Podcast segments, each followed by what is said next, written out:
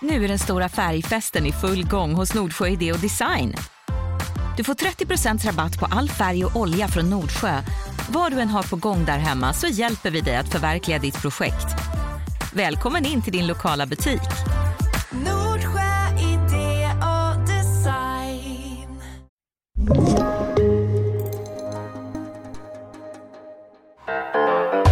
Hej och välkomna till alla era frågor. Vi vill börja idag med att säga att vi är sponsrade av Liggboxen. Ja, och nu håll i er och njut. Ja, och njut över att januari är slut. Den fattiga, fattiga månaden. Nu är det löning. Klirr, klirr, klirr, klirr, klirr. Ja, klirr i kassan. Ehm, och vi vill bara säga att i februari så kommer det en ny box. Och det är väl en väldigt stor grej som händer i februari. Mm. För att vi har, det är liksom fir, fir, fir, fir, fir. Ja, för vi fyller tre år. Vi fyller tre otroliga år. Och vet ni, inte för att skryta, men vet ni att typ 40 000 boxar, liggboxar har skickats ut? Ja men det är helt otroligt.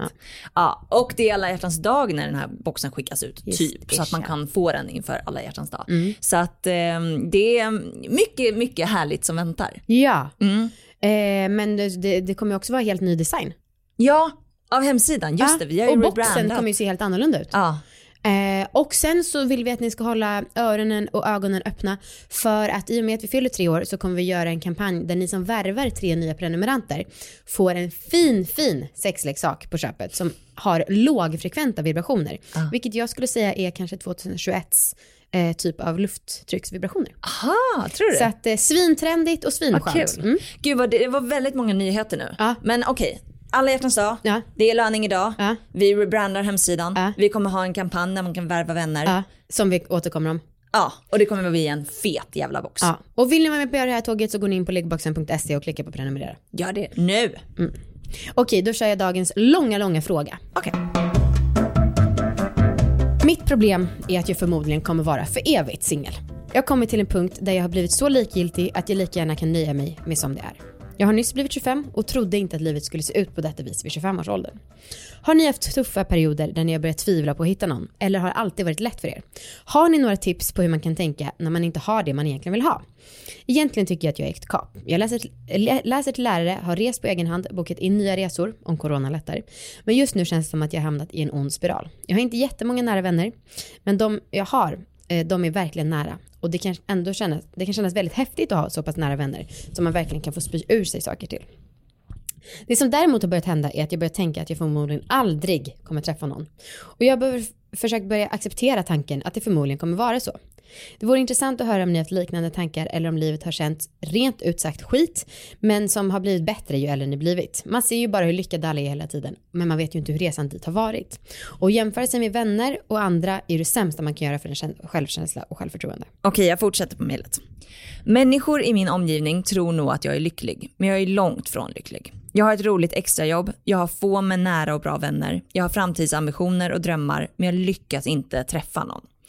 Har träffat killar emellanåt som det känns bra med, men som sen inte längre vill fortsätta. Och detta har tagit hårt på mitt självförtroende och gör att jag inte vill börja träffa någon igen, för jag vill inte bli ratad en gång till.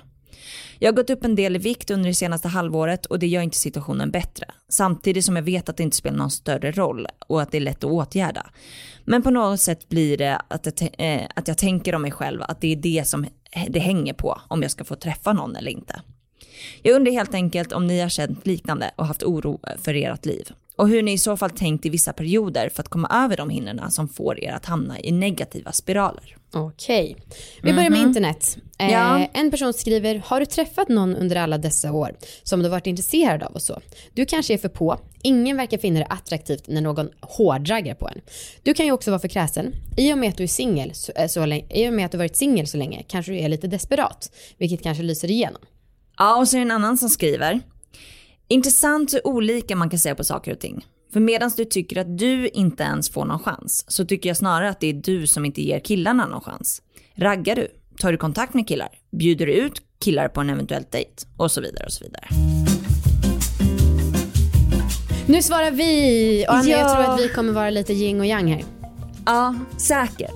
Eller jag, jag tror att jag är yin och yang bara i mig själv. Okej. För att jag har haft otroligt glada singelperioder. Ja.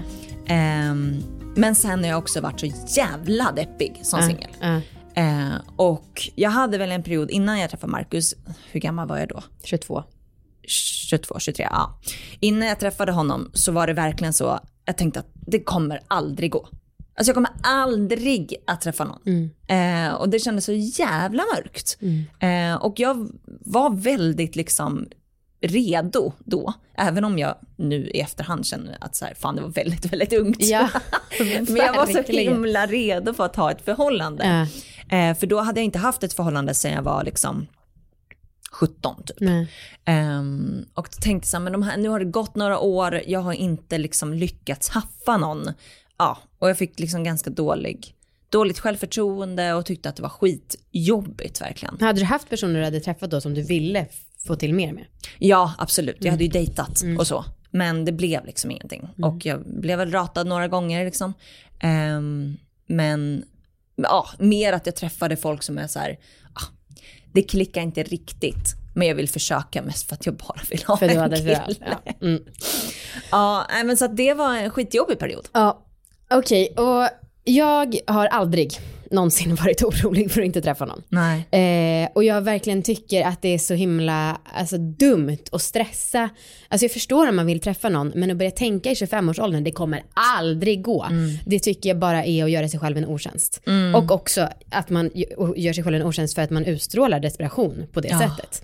Alltså de flesta, det är ju, jag tror att det finns en anledning till att många så här, som har varit ihop ganska länge, som du och Marcus har varit, Ja. sen så är det ju många som gör slut i 30-årsåldern. Ja. Och så tar det ett halvår, så träffar de någon ny, ett halvår till och så får de barn. Ja, För att typ, i den åldern vet man vad man vill ha. Ja. Och liksom inte orkar med all Ja, det går skit. så jävla snabbt. Mm, och det är ju väldigt, väldigt vanligt. Ja. Och alltså nu är jag väl, för förut har jag alltid tänkt, men det är klart att folk alla kommer få en livspartner om man nu vill det. Och nu är jag väl kanske inte riktigt lika kaxig, för det finns ju såklart de som är ofrivilligt singlar länge. Men fan, försök att inte stressa. Alltså, dejta lite och också så här, ja men, jag hatar att spä på den här bilden av en desperat kvinna som bara vill träffa kärleken som Charlotte i Sex and the City. Men det är inte sexigt. Nej, men Alltså, och det- den var ju jag. Ja, Ja, och det, alltså det är, äh, ja, det handlar ju, ja, mm. Men vad fan ska man göra? Alltså för, ja. Jag, jag tycker ju att det var väldigt dumt att jag var så himla orolig när jag var så himla ung. Mm. Ja. Alltså så här 21 år och tänka att jag kommer vara själv för alltid. Ja. Eh, och jag tycker även Man är att hon som är 25. myndig, liksom. Nej. Ja, jag tycker även hon som är 25 är ju så himla ung. Alltså man har lång tid kvar på sig. Mm. Eh, men det är svårt när man har börjat känna så. ja det är klart, känslor är ju känslor. Eh, men Ja, jag, tycker, ja, jag tycker att hon ska börja försöka dejta och försöka tänka att så här, det här ska inte bli något seriöst. Nej. Det får inte bli något seriöst. Precis. Alltså kanske sätta upp lite sådana regler för sig Ja. själv. Eh, så att man ändå träffar folk och liksom inte har för höga förväntningar. Ja, precis. Ehm, och också jätte, jätteviktigt, och det är kanske svårt under corona, men gör sociala saker. Ja, fokusera på ditt eget liv. Alltså fan vad man ju kan ångra i efterskott om man inte har Alltså det kommer troligtvis komma en period där du är med din eh, partner och då så kanske du kommer tycka att det är jättejobbigt att inte ha egentiden som du har nu. Ja. Eh, så försök verkligen vara i nuet och liksom ha tillit till att det kommer lösa sig. Nu går vi till experten Anna. ja. Eh, och det är mötesplatsen.se. Det är ett utdrag från en artikel som heter Anledningar till att du är evigt singel. Oj jävlar vad bra. En anledning. Du klagar hela tiden på att du är singel. Oavsett till vem det är som du beklagar dig så kommer det spilla över på din nästa dejt. Till slut blir du ett med den negativa energin som därmed påverkar hela din personlighet. Oh, hårda bud. Du spelar cool. Att dejta kan inledningsvis handla om att spela ett spel. Och med risk för att bli ratad så kan man för enkelt vända sig till den enkla tekniken att spela cool. Men var försiktig. Har personen du gillar ingen aning om ditt intresse så har hen heller ingenting att bemöta. Mhm. Okej. Du avskriver dina dejter för tidigt. Är dina krav för högt ställda? Alla har några kriterier de väldigt gärna vill att sin potential, potentiella livspartner ska tillmötesgå.